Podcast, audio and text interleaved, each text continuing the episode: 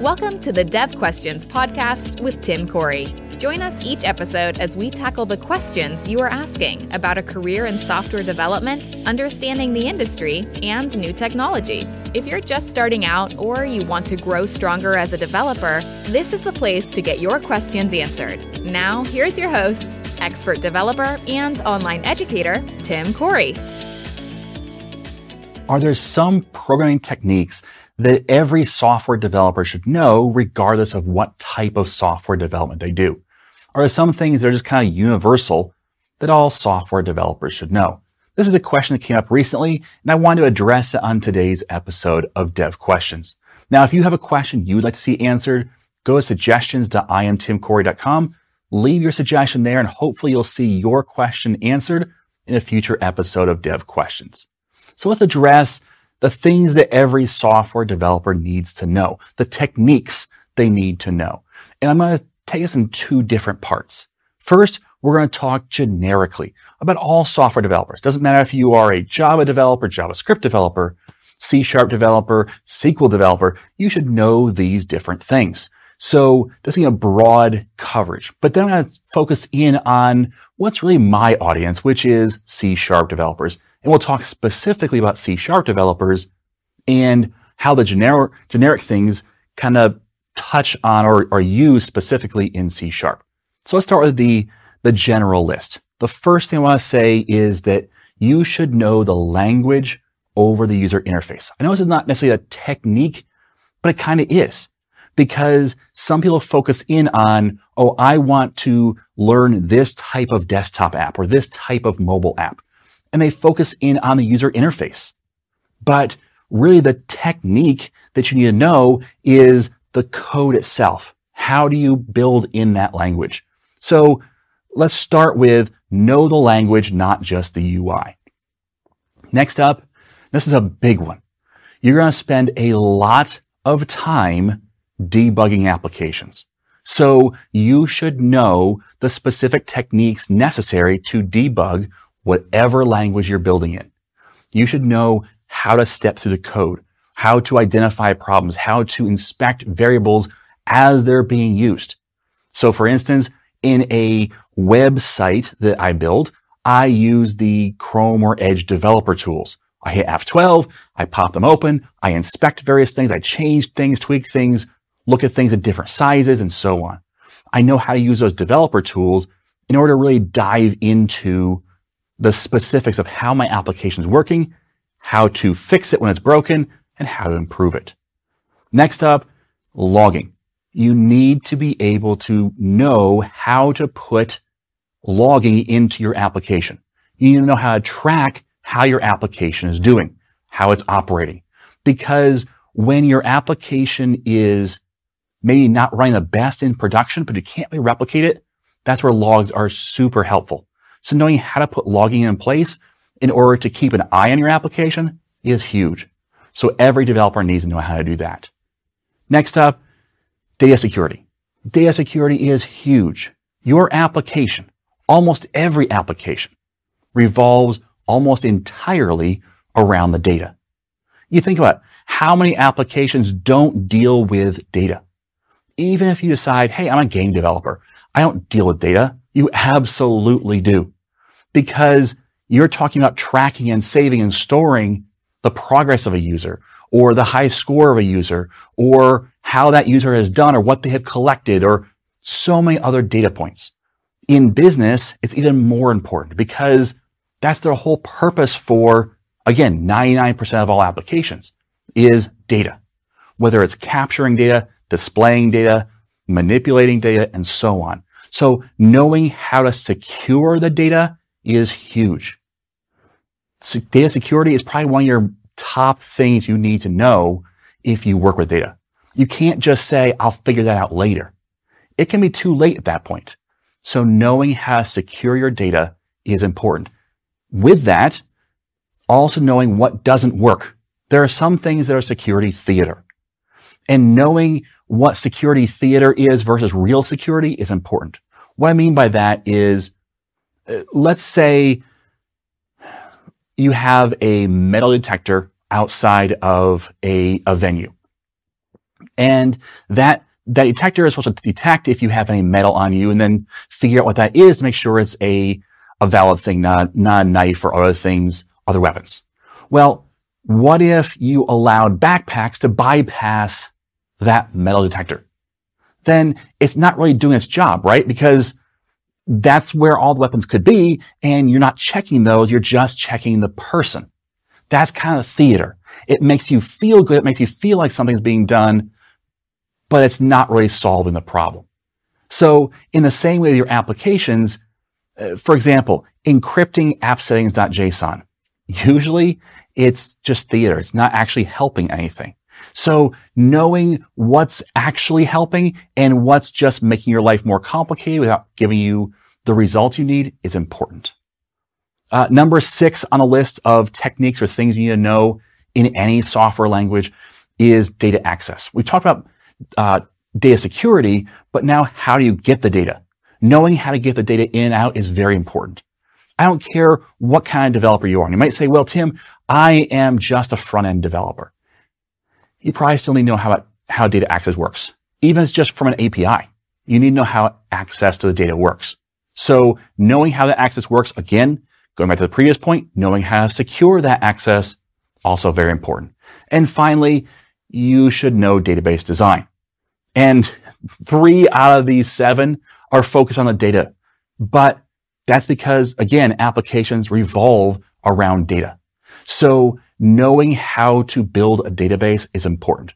Knowing how to maintain a database is important. And you may say, Tim, I have people for that. Great. You should still know it. Because if you know it, then you have a better ability to know what your database administrator is going to ask of you and what information they're going to need. Also, if you know it, you can have better conversations around how this data works. So another argument might be, well, Tim, I use a ORM, which is an object relational mapper. And what its job is, is to do that for me. I don't have to know what the database because I just ask for the data and it gives it to me. That's a mistake. You should know about your database because otherwise your data is one big black box. It just, just works. But what happens when it doesn't just work? Well, you're kind of stuck. And again, coming back to applications revolve around the data. So if the biggest part of your application, the most important critical core of your application is something where you say it just works, that's not a good place to be. So you need to understand how to construct a database, how to configure a database, even if you don't do it yourself normally. You should know how it works so that you can be better informed when things break. So those are the, the seven things that I think that are techniques or uh, processes that every developer should know how to do, regardless if you're web, mobile, desktop, service, IoT, game, it doesn't matter. You should know those seven techniques. So let's talk about a C sharp specific developer and how this kind of plays out for a C sharp developer. So we're going to talk about what should a C sharp developer know? What techniques should they know or know how to do? And let's start with the language itself, well, they should know object-oriented programming, generics, LINQ, data types, and how to use all those things. They should know about the basics of a language as well as the more advanced stuff as well. If you don't know object-oriented programming in C Sharp, know it pretty well, then using any user interface is going to be difficult, except maybe the console. But besides that, they're all going to be pretty difficult. WinForms, for example, is based upon inheritance, interfaces, partial classes, events, generics, and so much more. So just saying, well, I'm just going to use the user interface, not good enough. You need to know the language itself. Number two, you should know about breakpoints. In fact, you should know about advanced breakpoints. Do you know they exist? If you right click on a breakpoint, do you know you have options there about when it gets hit, how to count it, when to pause it, if it's temporary or not, and so many more options. You should know how to use those in order to know how to step through your code. You should know about the different ways of stepping through code in order to inspect what's going on at every step. So you should know how to use the tools built into Visual Studio. Next up, logging. You should know at least one logger. Serilog, NLog, Log4net. There's lots of options out there. Pick one of those three probably, but you should at least know one of those three and maybe more. I would personally lean towards Serilog now because the fact it does structured logging as opposed to the others. But at the same time, there's options out there. You should know at least one, but maybe more. That way you have options, tools in your toolbox. I keep coming back to this toolbox analogy, but it's important. When you have a toolbox, you don't just put one tool in it. You don't replace that one tool, a different tool when it's better. You have multiple because it's important to know how to fit the tool to the job, to pick the right tool for the right job. So only knowing one, you're limited to only one tool. If that's a hammer, you're to have a hard time installing a new light switch. So knowing how to use at least one logger is important. Next up, in .NET, there's built-in dependency injection. You should know that. You should know how to use it. You should know how to work with it. You should even know how to implement it in WinForms, WPF, console, um, Azure functions. You should know how to implement it in those as well in case you need it. You don't need it always, but there are times when it will be important to use. You could consider learning the other dependency injection systems as well, the third party ones, to know what the differences are, to know what additional things they provide and know when they're more beneficial than the built-in. Again, having more than one size screwdriver in your toolbox because there are different sizes that might be necessary for different situations. Next up, you should know about appsettings.json. This is a built-in thing with .NET Core. It's really important. It's really valuable. This is where your settings should go, your configuration, your connection strings, and so on. And it's not just one file. There's actually five different out of the box locations for your settings. You should know about all five. You should know when to use each. So knowing when secrets.json is the right call or app settings.development.json or environmental variables. And there's the list goes on of when you can use it as well as what other things integrate with them, like Azure Key Vault. So knowing about app settings.json, really important. After that, NuGet. You need to know how to get libraries into your application as well as even how to create your own libraries. So knowing about NuGet is important as a C Sharp developer. IConfiguration, IDisposable, ILogger. Those three interfaces, they're pretty important to know.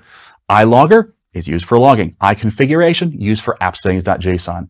And IDisposable is used to properly close down something after it has been opened. For example, a connection string or a, a file access or something like that. So those three are important to learn. And next up, data access. You should know how to talk to a database. It may be that you do know Entity Framework very well. That's cool. It's a great ORM. Um, it's not, I'm not a fan of it in most circumstances, but if you know it really well, if your team does, excellent, go for it. But maybe Dapper is your better choice. Okay. So learn Dapper or another micro ORM. I prefer the micro ORMs because of the fact that they don't weigh your application down with lots of code that you have to maintain. But it's up to you. You can even learn ADO.NET, although I find that less and less valuable now because of the fact that we have micro RMs that kind of fix some of the problems with ADO.NET without adding a lot of overhead. So it's up to you, but having those tools in the toolbox can be valuable. After that, SQL design you should know SQL Server. You should know how to build a server, how to create tables, how to create views, store procedures, how to diagnose slow issues, how to optimize queries, and so on. You should know at least SQL Server because C Sharp and SQL Server kind of go together. So when it comes to working in a business environment, you'll probably see those two operating in, in tandem. So knowing at least that one database is important. Now, should you know more than just SQL Server? Sure. You should know MongoDB, uh, Cosmos DB, MySQL, uh, and the list goes on, SQLite. There's a few others you should learn, but if you're going to start with one, start with SQL Server. After that, you should know multiple user interfaces. don't get stuck on one UI in C sharp. Focus on broadening your knowledge to at least understand how the other UIs work so that you know what is the right tool for the job. Okay. So that's my options. Now, don't panic and say, I don't know all of those. I must not be a C sharp developer. You definitely are. This is saying these are the things that you should know to fill in your knowledge, to be a, a well-rounded C sharp developer. So if you don't know everything, no worries. But take your time, put it on a list. Learn these things, improve your knowledge, improve your, your breadth of knowledge so you have more tools in the toolbox so that when a new situation arises, you have options and you know what the right option is for the job. All right. So that answers the question, what programming techniques should you know as a software developer? I hope that that answers your question. I hope you have um, been given some things to think about, maybe grow in as a developer. I love to know what your thoughts are, either in the comments underneath the YouTube video, or um, you can even email help at iamtimcorey.com if you got stuck somewhere and maybe need pointed in the right direction as to which video to watch next. All right. Thanks for listening. And as always, I am Tim Corey. Thank you for joining us for this episode of Dev Questions. Tim is committed to making it easier for you to become a developer. If you would like to help make more content like this possible, please like, subscribe, rate, and share Dev Questions. You can also send your questions to questions at iamtimcorey.com. Until next time, remember, you are too smart and your time too valuable to waste it making all the mistakes Tim did. When you're ready to learn to think and code like a professional developer, head over to iamtimcorey.com and enroll in a course.